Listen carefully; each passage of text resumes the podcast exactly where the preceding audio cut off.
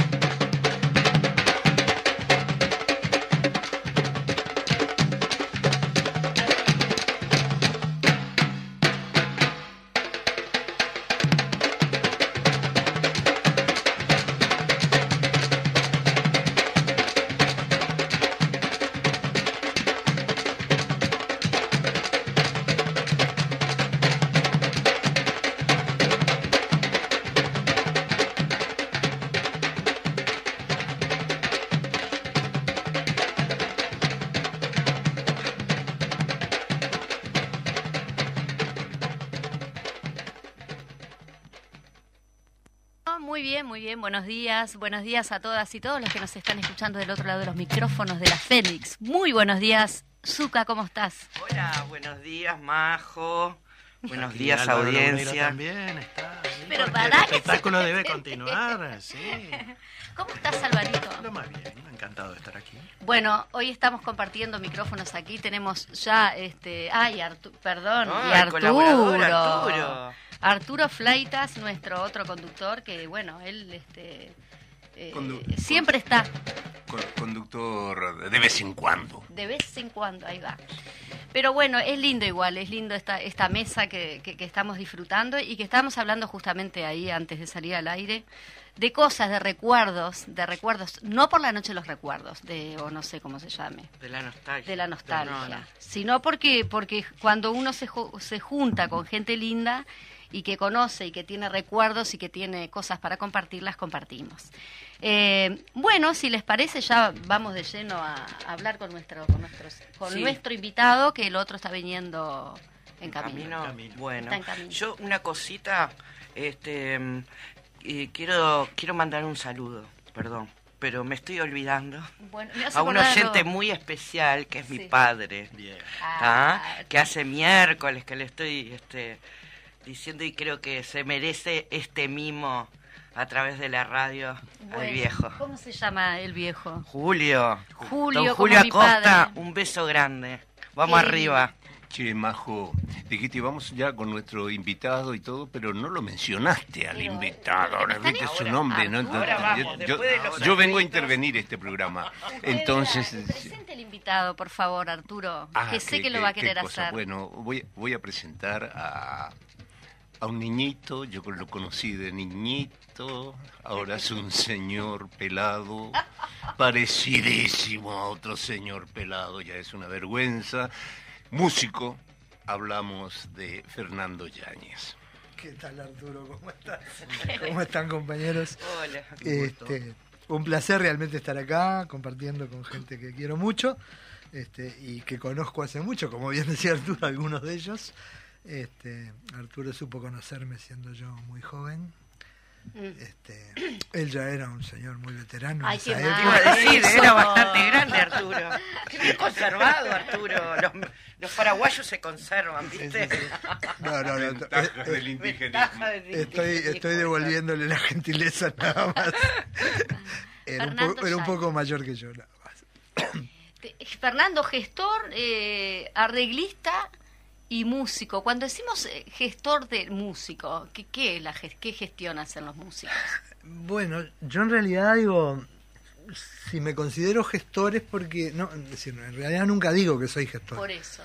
de la eh, producción. En realidad me gusta más, he participado, sí, de repente, cuando, cuando he sido convocado, en lo que yo llamo más bien diseño de políticas culturales. Ah, bien pero no de la gestión específica. ¿no? Eso creo que es un tema que por suerte se ha desarrollado mucho, pero también nos ha planteado algunas dificultades desde el punto de vista de que algunas veces no se entiende como debe ser, como de alguna manera Gonzalo Garambura lo planteaba en su origen, que es realizar la gestión como ha hecho toda la vida el teatro, desde dentro de su propuesta estética, ¿verdad? Dentro de su coherencia con artística desde allí se debe realizar la gestión. Yo, eso es lo que a mí me gusta y lo que aprendí, como dice Arturo, desde que era muy chiquito.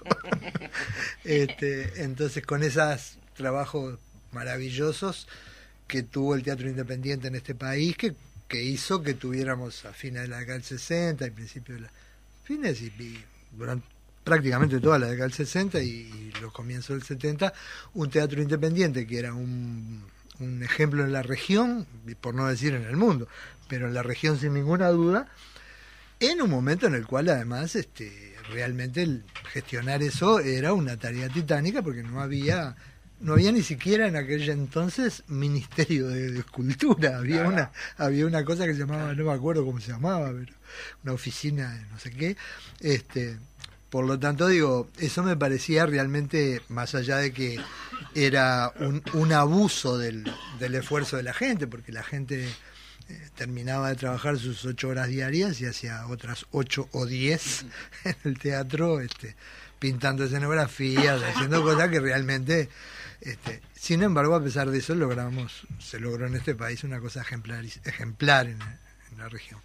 Este, entonces ese concepto de la gestión hoy, yo creo que estuvo muy bien la propuesta de Gonzalo de, que, se, que se desarrolló, este, de generar una gestión es decir, eh, especializada, una gestión de alguien que de alguna manera tomara el tema exclusivamente, pero siempre me gustó muchísimo la gestión desde dentro de las instituciones, desde dentro de los proyectos artísticos, desde dentro de la... Es decir, no creo, porque si no, si lo haces desde afuera se convierte como en una especie de, de gestión de ventas. Sí, de negocio. Donde vos vendés este, un día chorizos, al otro día camisetas. No es así, ¿no? Digo, la propuesta de la gestión para mí tiene que ser coherente. No es menor eso que estás diciendo porque siempre se dice como que el artista o el, o el que está involucrado justamente en el hecho artístico no sabe gestionarse. Eso ah. vos, vos, lo tirás abajo como por un...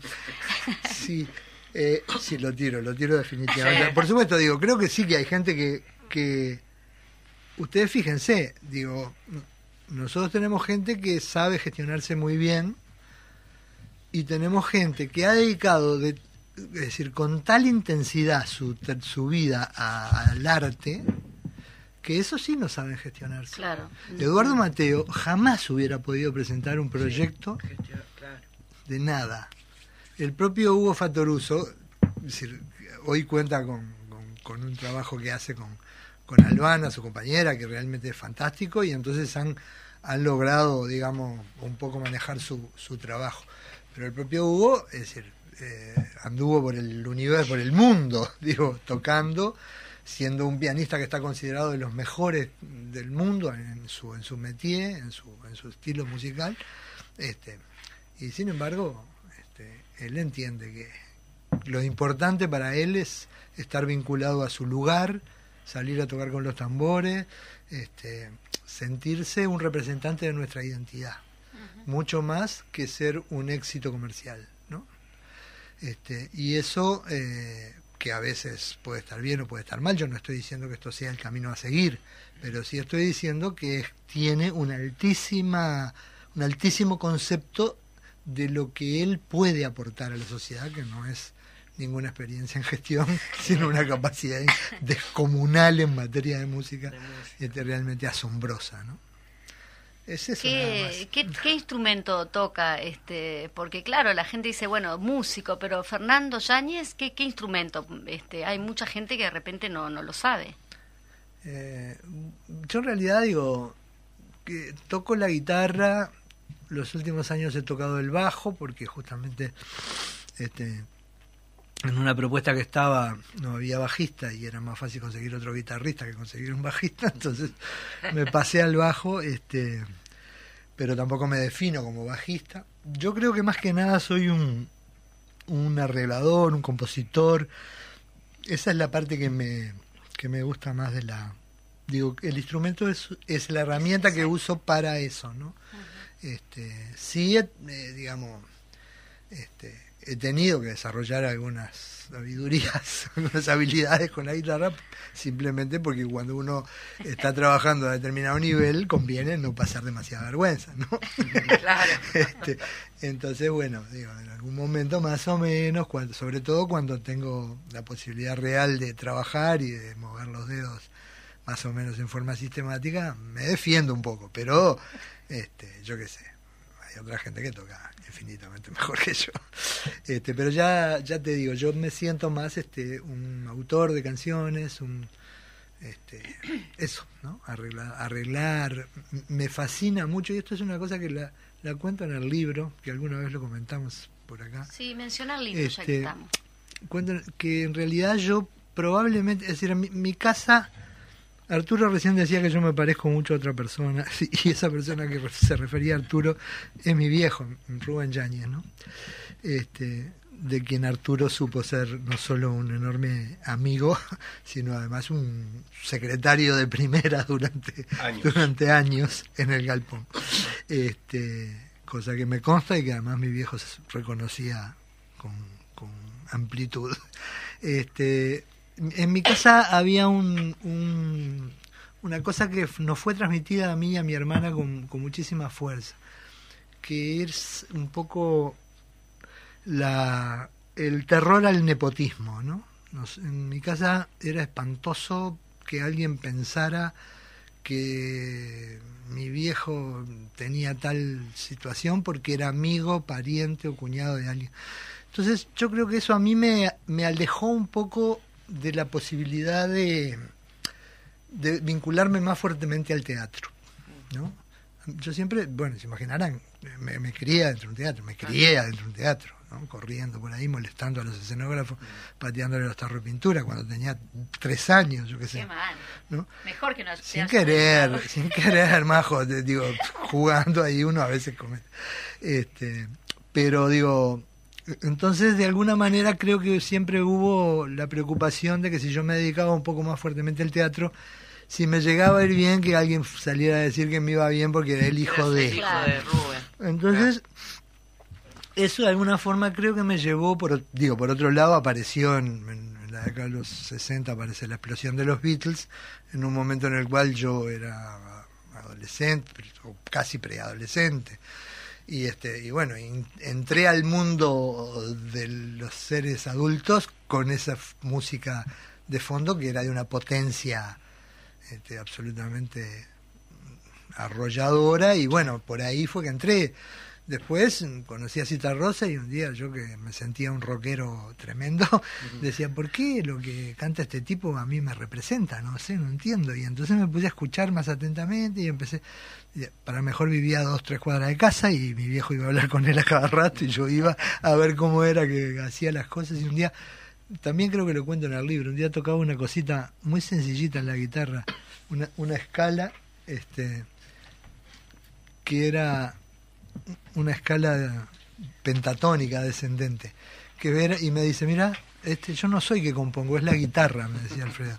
Fíjate tocaba tita tira tita y eran las primeras notas de negro milonguero que bien este y yo fui testigo de eso y bueno por ahí me fui enroscando con la música y este pero realmente una de las cosas que me ha producido placer es hacer música para teatro este, donde junto de alguna manera dos cosas que me son muy, muy, muy mías, ¿no? Este, incluso algunas con enorme dificultad. Yo siempre cuento el cuento y una discusión que tuve con mi viejo que fue muy graciosa. Este, un día me llamó y me dijo que quería que hiciera la música como estaba dirigiendo la tregua en el circular. La tregua. Entonces, yo, como hago siempre, me, me iba a los ensayos y me sentaba y veía el ensayo y no escuchaba una nota, no escuchaba nada. Yo decía, esto que no encuentro, no se me ocurre nada. Y buscaba y buscaba y buscaba y buscaba. Y al final un día, tocando unos armónicos en la guitarra, encontré que a partir de varios armónicos así podía armar una melodía medio tangueadita, pero el armónico es una forma de tocar donde se toca de una forma muy especial, no se aprieta la cuerda, sino que se toca en determinada altura y entonces se produce una vibración una octava más alta de lo que debería sonar y bueno. Y con esos sonidos fui generando una textura, más que una música, pero una textura como una melodía para la tregua. Y este, pero me dio un trabajo chino, ¿no? Chino, esa fue, debe haber sido la cosa que más trabajo me dio. Y es muy cómico porque el final de la tregua, yo no sé si ustedes se acuerdan cómo es, Santomé este, se jubila eh, con una esperanza brutal porque acaba de conocer a Avellaneda, que es una joven que le cambia su mundo y su universo y su perspectiva, y en el momento que se jubila, Avellaneda se muere y él queda solo y jubilado. y termina diciendo una cosa así que no recuerdo exactamente, esa cosa que Benedetti sin duda la dice mucho mejor que yo, este, diciendo, tengo ahora tengo todo el tiempo del mundo y qué, qué, voy, a hacer? Entonces mi viejo dice, bueno, y entonces era Bolani el actor que hacía Santomé. Entonces dice, eh, entonces Bolani se sienta acá y dice eso, ¿no? Y ahora qué voy a hacer? Y entra la música y baja la luz y, entonces yo le dije, no, no ¿Cómo no? Me dice, no, no, papá, no. Escúchame, él dice, ¿y ahora qué voy a hacer? La respuesta a eso es nada. es decir, e, es lo que está diciendo Benedetti, ¿no? Es no tengo nada, ahora viene el vacío más total. Es horrible, ¿no? Pero hay que reforzarlo con esa música.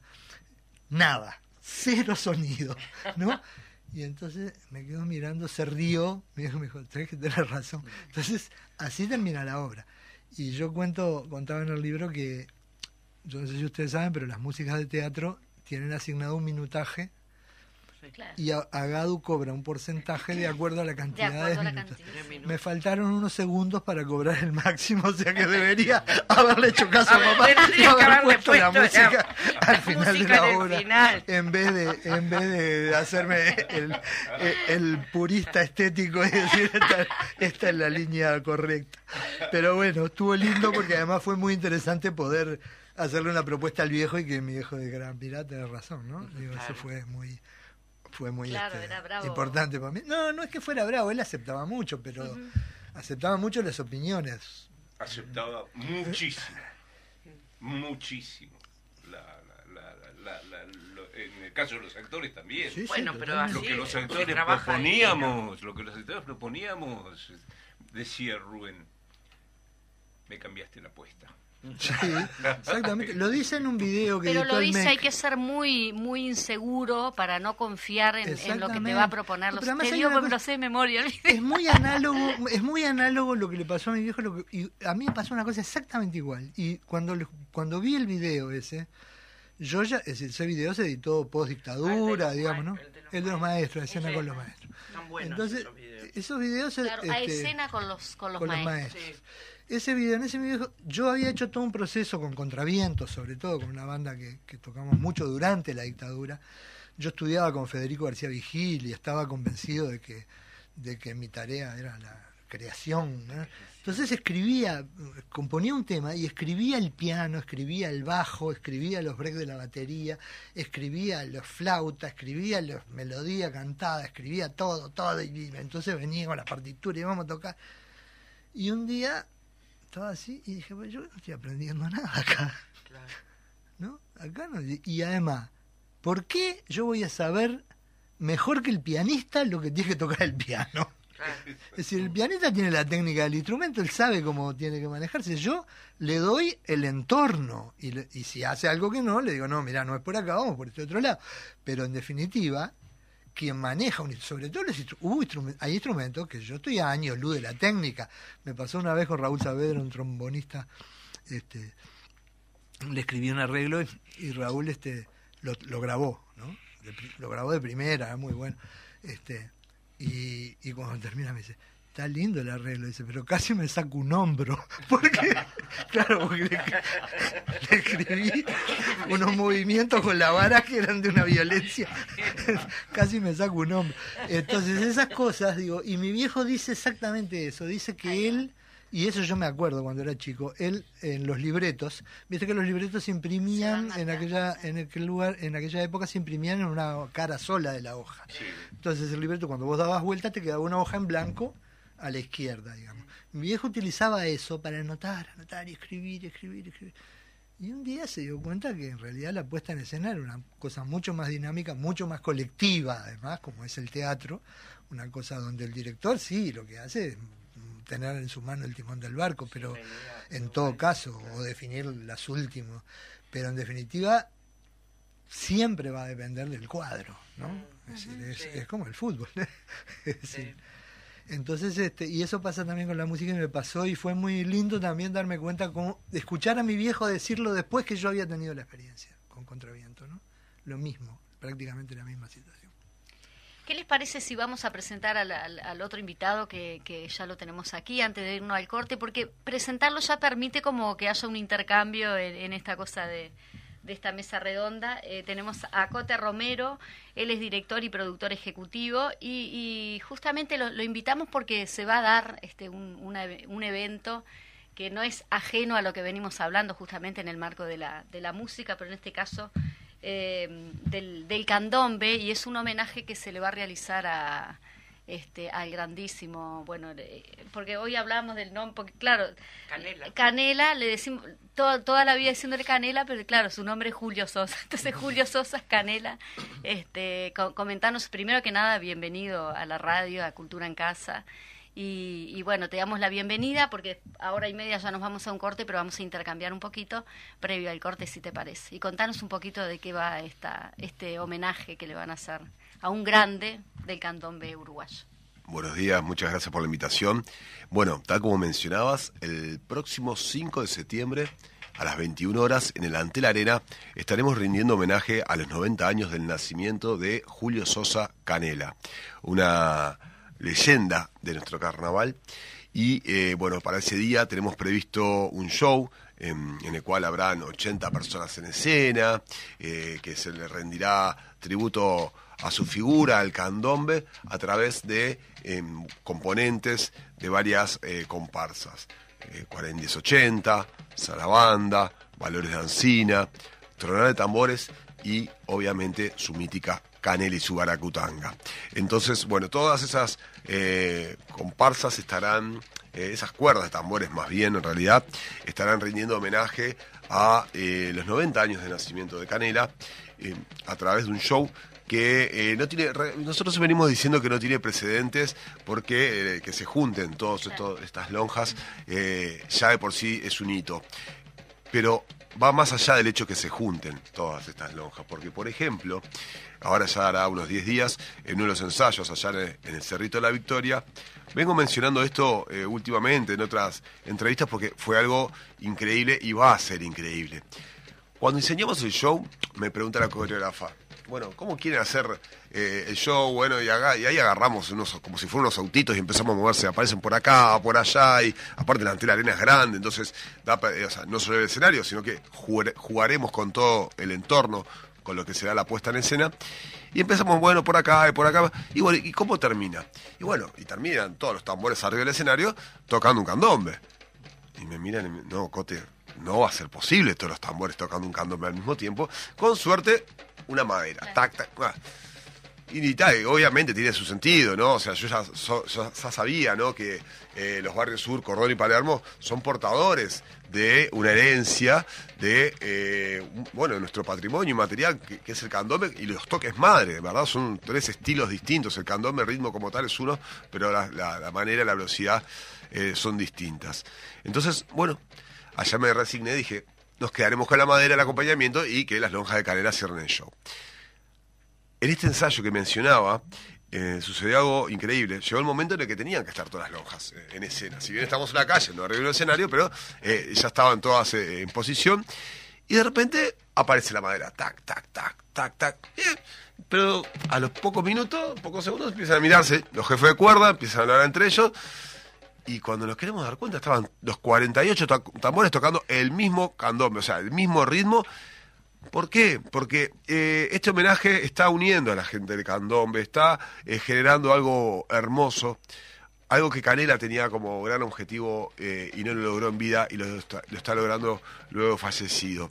La gente, em, querido y odiado, ¿verdad? Porque vamos a reconocer, fue una persona controversial, que, no se callaba nada. Pero bueno, ahí estamos eh, hace meses ensayando y a pocos días de este gran show que será el 5 de septiembre en Ante la Arena. Bueno, ahí tuvimos esa introducción. Veo que están todos muy atentos.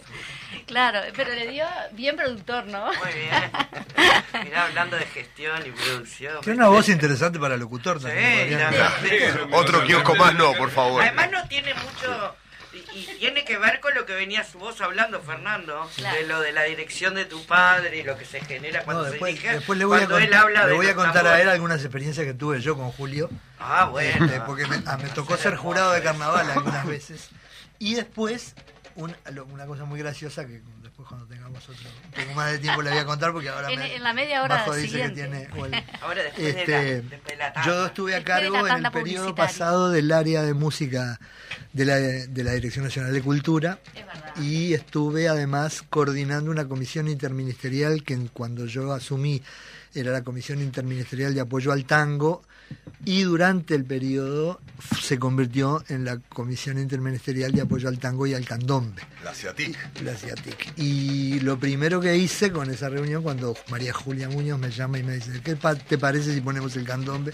A lo cual le contesté rápidamente, me parece bárbaro, porque son el tango y el candombe son las dos cosas que están declaradas patrimonio de la humanidad. Y le dije, pero eso sí, vamos a hablar de plata, porque tengo muy poca plata para el tango. Si la tengo que repartir con el candombe, se va a armar un lío bárbaro. Este, por suerte respondió no todo lo que yo esperaba que respondiera, como es lógico, pero respondió y bueno, y ahí hicimos una primera reunión que fue muy interesante, donde estuvo Julio y estuvieron todos los todos los, los veteranos, digamos, los caciques de, los, de todos los toques madre, este, y después te voy a contar una serie de cosas que pasaron en esa reunión que fueron muy divertidas y que probablemente. Eso para otra película. Pues para otra película. No, pero también te voy a decir, cuando vino la exposición de Picasso al Museo Nacional de Artes Visuales, con la CIATIC organizamos una comparsa no muy grande, no muy grande, pero debía haber 60 o 70 tambores, desde ese punto de vista era importante, este, con todos los gurises, las generaciones nuevas de todas las. estaban Matías y los Silva, Aníbal Pinto, este, todos. la sangre nueva. La sangre nueva tocando juntos y con una vedette y un, una mamá vieja y un gramillero de cada uno de los toques. ¿no? Y así fue que recibimos la exposición de Picasso en el museo y estuvo muy bueno. Y sonaba, sonaba, sonaba mucho, porque además, es decir, aparte, es decir, sí, no se notaba ningún divorcio entre los toques madre y a su vez eran los tocadores, los jefes de cuerda, los que estaban en cada una de las cuerdas. Imponente, imponente. Bueno, es lo que tiene la cultura, como, como une. En este caso nos, nos tocó eh, la, parte musical en, este programa, pero después vamos a estar también intercambiando eh, el cine y también vamos a estar hablando del Día de los Comités de Base y qué importancia también tiene eso con respecto a la cultura, los apoyos que se han eh, dado en los gobiernos frente a Amplista. Si te parece, si les parece, vamos a una pausa y volvemos a seguir intercambiando. Vamos a la tanda publicitaria.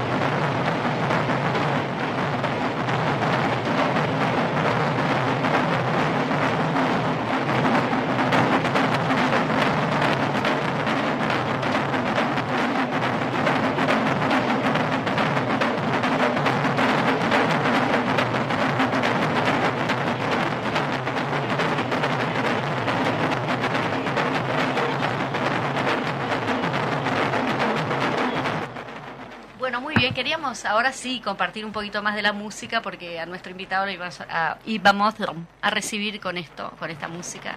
Y bueno, también homenajeando aquí a Canela y su baracutanga. Sí, eh, bueno, yo de candombe estoy, por suerte, ya fogueado. Una cosa, ¿producís o te gusta aparte el candombe? No, no produzco, me gusta el candombe, pero no produzco candombe. Soy ah. productor audiovisual, en realidad mi arte viene a través de la cámara, inicialmente por la fotografía. Tengo la suerte, si mal no recuerdo, de los siete años, eh, tener una cámara en mis manos. Vengo de una familia en la cual siempre el registro fotográfico estuvo. Eso se vino eh, fomentando hasta que a los 15 tuve mi primer cámara y que a los 20 y poco ya tuve mi primer cámara de video en una época en la que los celulares no eran con chip ni con chip, eran verdad, si bien tenía teléfono, no filmaban. Entonces ahí empecé a hacer mis primeras armas en, el mundo del audiovisual, en la fotografía, hice algunas exhibiciones, trabajé en publicidad, bla, bla, bla.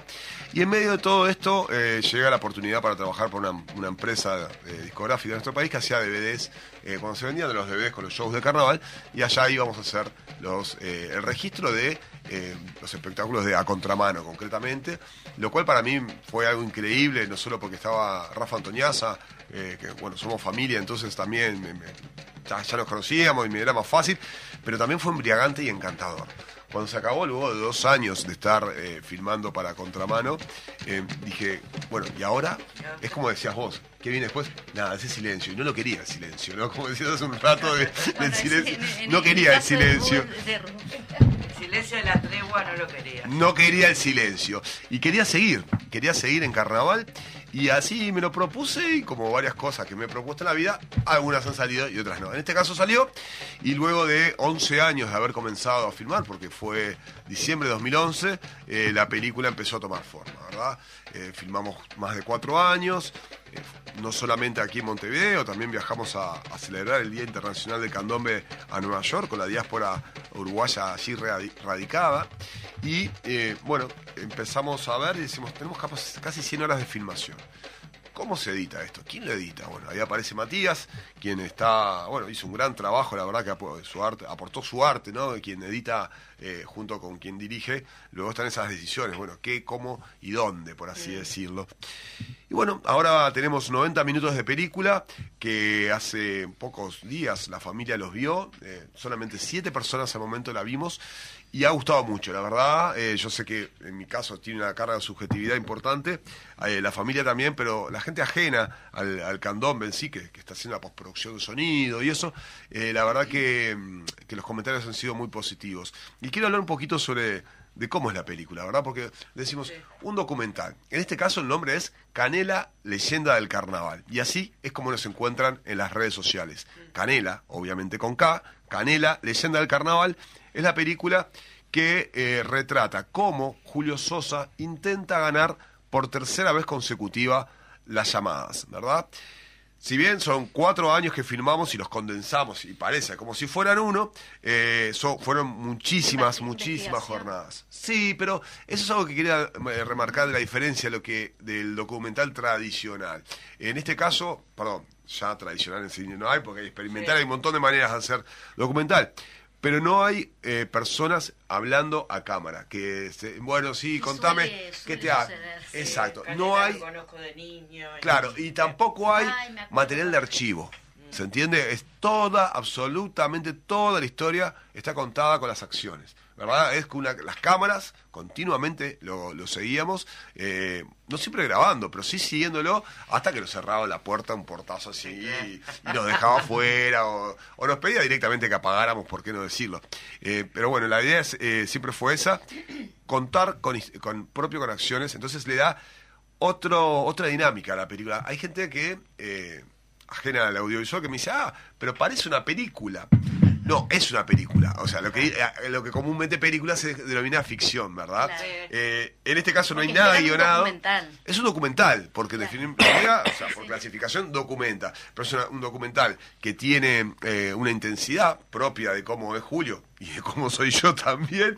Y, y bueno, la verdad que se va manejando muy bien lo que es la curva de, la emoción, tiene dramatismo, tiene tensión, pero sin, termina con no quiero despolear la película, pero termina de una manera muy, muy, muy, muy, muy, muy emotiva que seguramente emocionará a mucha gente.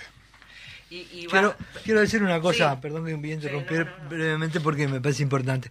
Quiero decir que venía muy bien él hasta que mencionó una cosa, dijo que era pariente del Rafa Antoñaza. Ah, bueno. y, apellido, Y el, Rafa, el Rafa Antoñaza, como, gran amigo mío, como la mayoría de mis amigos, es un delincuente importante como casi todos ellos. Así que digo... Habemos varios los Antoñaza. Ladrón de gallinas. Ah, pensé que era delincuente. No, habemos, varios delincuentes dentro de los Antoñaza. No, es un chiste. No hablen mal de mi maestro de murga. Un gran abrazo, un gran, abrazo a Rafa. Un amigazo y un músico. que está como todo conectado, ¿no? Porque también Arturo este, tiene esa experiencia post-teatro que, que contá, Arturo, en qué estás con, con el... No, me prefiero que hablen ellos, por favor. me querías preguntar algo tú. No, quería preguntarte cuándo vamos a poder ver este la película. Bueno, eso es el 5 de septiembre en Antel Arena, 21 horas. Claro, porque claro, las, las, entradas están a la venta eh, antel.com.uy, también pueden ir a Habitat, Red Pagos, hay, bueno, todas La verdad queremos que sea una fiesta popular, que se llene, entonces dijimos... Eh, no es lo que recomiendo, pero habilitamos todas las tarjetas de crédito, habilitamos pagar en cuotas, e incluso em, para la gente del candombe le habilitamos una promoción de 2 por 1 ¿verdad? Ay, si entran a la página ante la arena, tienen ahí una categoría que dice 2 por 1 comparsas, van a necesitar un código, obviamente, para poder hacer la compra. Ese código se les brindó a UDECA y a ECPU para que se lo mande a todas las agrupaciones. Si no lo recibieron, o lo reclaman a este, las organizaciones que mencioné, o los escriben a nuestras redes sociales, que las reitero, Canela Leyenda del Carnaval. Eh, esta versión que exhibiremos, o sea, todo el espectáculo durará 2 horas 30, poquito más, ¿Qué implica? Que tendremos eh, el espectáculo que mencionaba eh, con, eh, con, los distintos barrios, con las cuerdas, BDs, todo, son varios cuadros el show.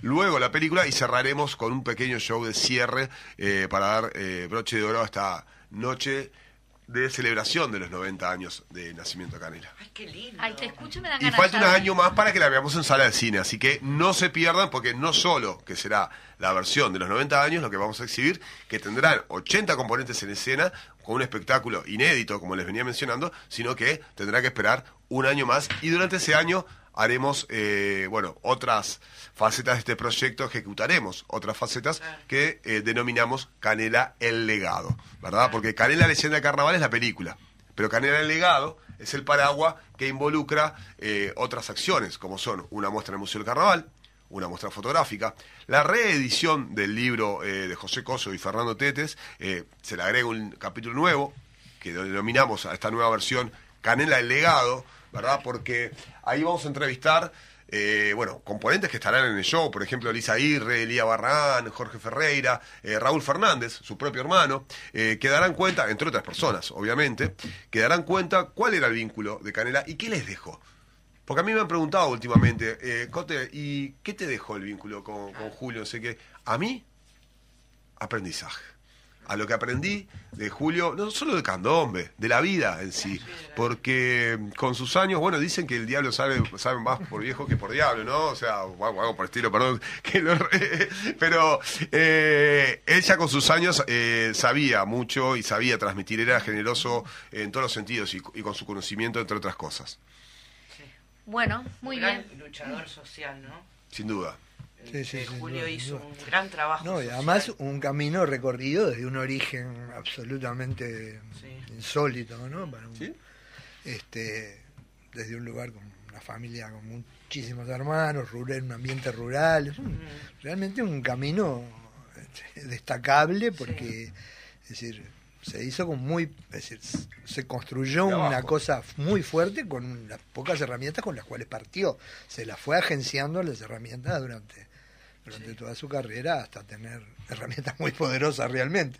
Pero, pero y ni tanto, ¿eh? porque mirá que todo lo que tenía lo ponía a disposición de su comparsa, de su gente. No era una persona que, acumulaba riqueza, ni mucho menos. Otra cosa que aprendí con él, y lo, hablamos muchas veces, es que realmente era como una gallina con sus pollos, ¿no? Digo, es decir, eh, un tipo que estaba la gente que estaba vinculada a sus comparsas y eso era como un trabajo social permanente que se, hacía de, de, protección, de, de, preocupación por el barrio, por la zona, por, eh, muy interesante, muy interesante. Claro, como decía Zucca, un trabajo social, ¿no? También que hacía Y realmente armaba familia. Sí, exactamente. armaba familia. Eh, si estabas en la casa de él, muchas veces te sucedía que le golpea la ventana, la puerta, y ahí le ¿quién? No sé qué, y hay, hay un ahí, ahí de la vuelta, eh, tenés un paquetito de fideos, un kilito de arroz, y él ahí agarrado y tenía un acopio que, porque supo lo que era pasar el hambre, supo, eh,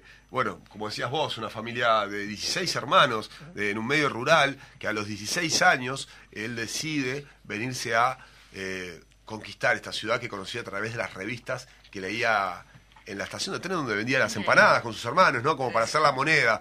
Y bueno, así es que se vino, eh, indocumentado, casi sin saber leer y escribir, y llegó a ser lo que es eh, hoy en día, una leyenda de nuestro carnaval. Y el 5 lo vamos a tener allí en Antel Arenas. Sin duda alguna. Eh, esta película tiene muchas, muchos condimentos y van a ver eh, no solo a Canela, porque si nosotros ponemos la era digital ahora, Julio Sosa, Canela, ponemos en internet, aparecen decenas de entrevistas. De hecho, me las vi casi todas como parte de la investigación y he seguido viendo. Eh, pero también tenemos a eh, Julio Sosa, no solo tenemos a Canela, el personaje, sino tenemos a Julio Sosa, la persona. Entonces, eh, a través de nuestra cámara eh, retratamos esos momentos en los que se desvive trabajando, por esos pollitos que ustedes decían, por, ese, por su grupo, este, por la familia, trabajando de sol a sol, porque muchas veces no dormía, eso es una realidad, y ya con sus 80 y algo de años, sus nanas, eh, tratando de ganar una competencia que no es fácil de ganar, como es las llamadas. Entonces, eh, bueno, lidiando con sus componentes, con esto, lo otro. Y también ver sus tiempos de descanso, sus tiempos de disfrute, eh, la celebración. este viaje a Nueva York, la verdad que, hicimos fue algo impresionante, de verdad, no solo en, a términos de producción, para alguien que yo en aquel momento tenía 32, 33 años, con, un con todos mis ahorros, le pedí a mi padre que, que le mando un gran saludo, le pedí un poco unos pesos más y allá me fui para allá. Imagínate los pasajes de todo un equipo de producción, sonidista, pa, pa, pa. Pero te puedo decir, y, puedo sonar reiterativo para quienes ya me hayan escuchado, que eh, eh, hoy una toma que me simplifica y valió todo ese esfuerzo. Íbamos eh, caminando por Manhattan, camino a Rockefeller Center, ahí donde está ese gran arbolito de Navidad, esa, esa torre, este, que, que bueno, es emblemática, la hemos visto en muchas películas. Pero sin embargo, él iba caminando por Manhattan y de repente empieza a nevar. Y levanta la vista al cielo y le cae la nieve sobre su rostro. Primera vez que veía la nieve en su vida, ¿verdad? Y la cara de niño contento, era un niño feliz en ese momento. Y yo le contaba eso, lo hablamos con, eh, con, la familia cuando vimos la película, me dice, Martínez sobrino me dice, Cote, no te olvides de que era como un niño porque él pudo disfrutar las cosas recién de viejo, porque la tuvo difícil durante la vida, pero por lo menos pudo darse ciertos gustos y, bueno, homenajearlo es también recordarlo, tenerlo presente y ser eh, agradecido con lo que nos ha dejado, que eso es lo que queremos hacer con este show y esta película que, que recién comienza su gira. Muy bien. Eh, nos queda el momento con, con Álvaro Loureiro hablando de películas. ¿Tenés algo por ahí, Álvaro, que nos hayas traído? Que, me resultó al final una curiosidad. La película que se llama La Uruguaya. Yo pensé que esa nacionalidad iba a tener mucho que ver con el argumento en sí, pero se podía también llamar La chica nacida en Borneo, porque no importa tanto que esa protagonista sea uruguaya, porque no tiene ningún detalle en especial que la diferencie de nadie entonces, digo, un título que me pareció un poco forzado para una trama que tiene que ver con una relación de, un, digamos, un argentino con una uruguaya y todo lo demás, pero las nacionalidades no importan demasiado, importan un poco las relaciones, está bien interpretada y todo lo demás, pero me quedé esperando un poco de justificación para ese título, ¿verdad? Así que ahí me quedé. ¿Quién es la.? No, no son, no son, no son conocidos. Eh, no, tenemos que hacer no, nada. Está basada en una novela, en una novela eh, y dirigida por Ana García Blaya, pero no, no, no, no, no importa eso, no. Todavía no, no son conocidos los actores. Eh, hay otra película interesante que se llama eh, Pasajes, una francesa que tiene que ver un poco con las relaciones entre los 38 sexos que hay hoy en día, digamos, o más o menos. No, pero importa, digamos, importan las personas, cómo se relacionan y lo que duran esas relaciones y por qué a veces eh, fracasan las relaciones y siguen otras cosas y aparecen nuevos ingredientes. Eso está bien y está bien. Ahí hay un título que tiene que ver, pasajes. Se llama igual en otros idiomas y en español se sigue llamando pasajes y tiene que ver un poco con los pasajes de la vida. Eh, después, otra que me resultó interesante se llama Aguas del Pastaza, que es un río que está ahí por Perú, tiene que ver con toda la zona amazónica, es una película portuguesa y que dirige Ira Sachs y tiene que ver un poco con los nativos de toda esa zona y los niños sobre todo, y eso está bien expresado y tiene muy lindas imágenes y vale la pena porque además ilustra toda una cosa sobre gente que vive en una región que conocemos poco. Así que esa eh, Aguas del Pastaza vale la pena también y es una de las que está en estos días en cartel que no, no tenemos demasiadas cosas buenas, pero esos son los altibajos, de, digamos, del cine. Bueno, sí, igual, igual arranca cabeza. Mirá que el productor empezó sonriendo cuando empezaste a hablar de la uruguaya. después cuando diste palo, se le transformó la cara. Creo que está Hay lugar a todas las opiniones que quieran. No, está Para gusto los colores, dicen, ¿verdad? El actor, el actor principal era él y... No, no. Como programador de un festival de cine también sé lo que es difícil elegir los títulos y hay que ver de todo. Por eso, hay que respetar. Desde la perspectiva de los ojos. Para gusto los colores. Exacto, exacto. Bueno, este, muy bien. Nos quedan unos minutos, ¿qué te parece si, si bueno, hablamos un poco del, del Día del Comité de Base, que también a, Fernando lo convocamos por eso, por a través de la Comisión de Cultura del FA, este, para exhortarnos a ir a los comités y hablar de cultura. Sí, bueno, eh, digamos, eh, como ustedes saben, digo, o como mejor dicho acaba de decir Zuka, que también integra esta comisión, integramos la Comisión Nacional de Cultura del Frente Amplio, que es una muy buena noticia. Y además es la yo siempre soy un poco cruel a veces porque digo en las reuniones que hemos tenido por todo el país, eh, digo que también señala una carencia importante del Frente Amplio el hecho de haber sido fundado hace 52 años y tener una Comisión Nacional de Cultura desde hace un año y medio. ¿Verdad? nunca es tarde. nunca es tarde, nunca es tarde. Este, y creo que es un paso importante pero porque podría haber agarrado más joven podía haber agarrado un poco más joven no pero de alguna manera yo también este esta es una cosa que hemos hablado mucho este en toda esta gira que hemos hecho por el interior en la cual Zuka ha participado en varias de sus etapas eh, yo siempre he planteado que de alguna manera el ser humano, es decir, empieza a desarrollarse a través de la cultura y a vincularse entre sí a través de la cultura. Genera un lenguaje, que es una manifestación cultural, para poder comunicarse con el otro, allí se forman los conglomerados humanos, y después aparece la política como una forma de ordenar la vida en común de los hombres y de las mujeres. Este, pero entonces, lo que podemos deducir de ahí es que en definitiva la política es hija de la cultura. La cultura estuvo antes para parir a la política. Por lo tanto, nos parece que una organización política, sobre todo una organización política progresista, de izquierda, con una propuesta diferente para el país, no puede este, soslayar ese tema.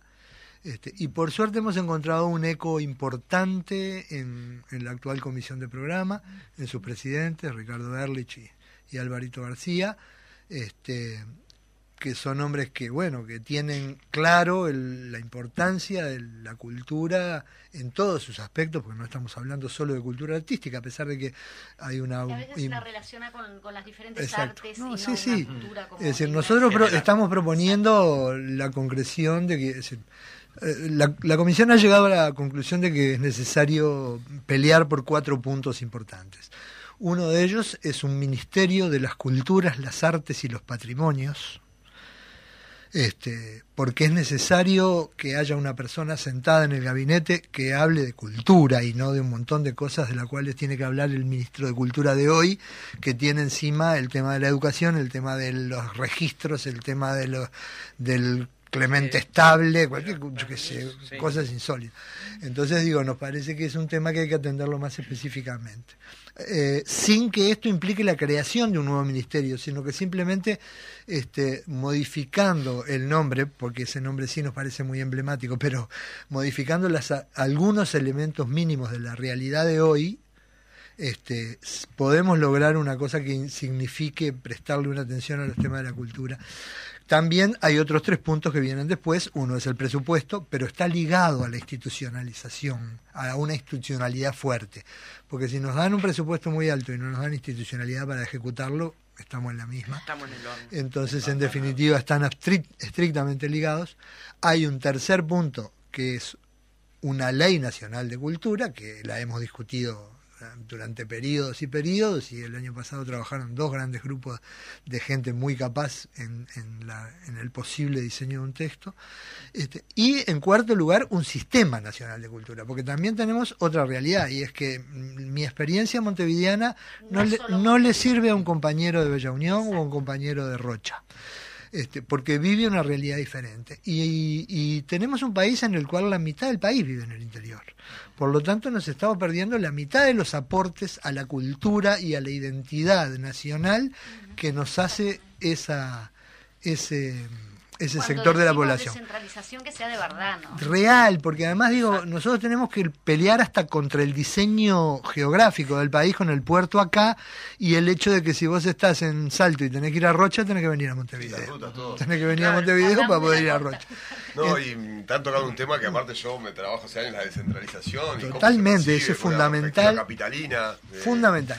Entonces, de alguna manera, este, vinculando esto con el 25, con el Día de los Comités de Base, es decir, nosotros tenemos desde la comisión la, disponibilidad para participar en cualquier reunión, cualquier conversación que los compañeros de los comités entiendan que puede serles útil.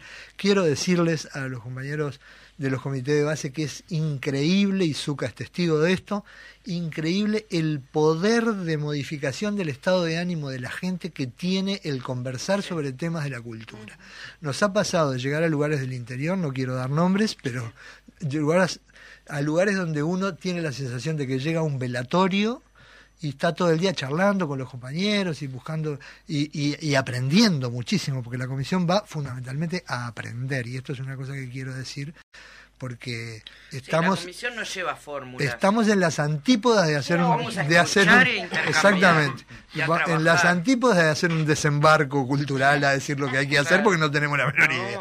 Este lo que tenemos es que aprender todo eso para construir una propuesta este y entonces digo en ese sentido este trabajamos todo el día desde ese lugar donde llegábamos de una de una timidez terrible y nos vamos de una fiesta. Nos vamos realmente de una fiesta, con la gente tirando planes, bueno, y hacemos una exposición de plástica y de fotografía acá y no sé cuánto, y acordate de tal y aquel y cual y no sé cuánto. Y estoy hablando de lugares donde el frente fue gobierno de repente. Y, y, y, por hoy se pasó a otra etapa. Entonces nos parece que es muy importante, estamos en un momento y en un año además donde este 25 va a ser muy importante porque va a definir lo que pasa en los comités de base en el último año antes de las elecciones y en el año y en unos meses previo al Congreso del Frente Amplio donde se van a definir los temas de programa definitorios. Este, compas, tenemos mucho para jugar ahí este, y la Comisión de Cultura está absolutamente disponible para ir a conversar con los compañeros que, que lo entiendan necesario y útil, que creo que por suerte cada vez son más. Yo lamento muchísimo, pero estamos pasadito de horas, ya dos minutos pasados. Agradecemos los invitados. Agradecemos. Tenemos que ir al, día del comité y el 5 al, a la, arena. Canela le sirve carnaval en las redes. con eso cierro. Que la cultura no sea decorativo para el día del comité de base, que sea parte de las políticas también. Exactamente. Muy bien. No, nos vemos, nos escuchamos. Nos vemos. Muchas gracias a todos. Ah, vamos a, seguir desarrollando este tema de, la, de, estas visitas que están haciendo justamente con la compañera Gabriela Iribarren y va a volver también aquí este el compañero Yáñez el programa que viene. Estoy por pedir, por pedir trabajo acá. Bueno. bueno, hasta el miércoles que viene. Chao. Chao.